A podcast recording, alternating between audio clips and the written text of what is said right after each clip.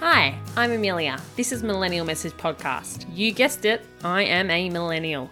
That's right, I love avocado on toast, I can't afford a house, and I'm really fucking scared about climate change and the world ending. So, what brings you here, Amelia, you might ask? Well, I'm off on a little journey and I wanted to invite you all here along for the ride. I want to be better, get better, and do better. Be a better person, get better at life, and do better for the world. Easy, right? Uh, no, not so easy. But hey, we can give it a shot, right? I'm not gonna lie, I may have gone for a little snack break, but I'm back. I just wanted to fuel myself so I could take on the world.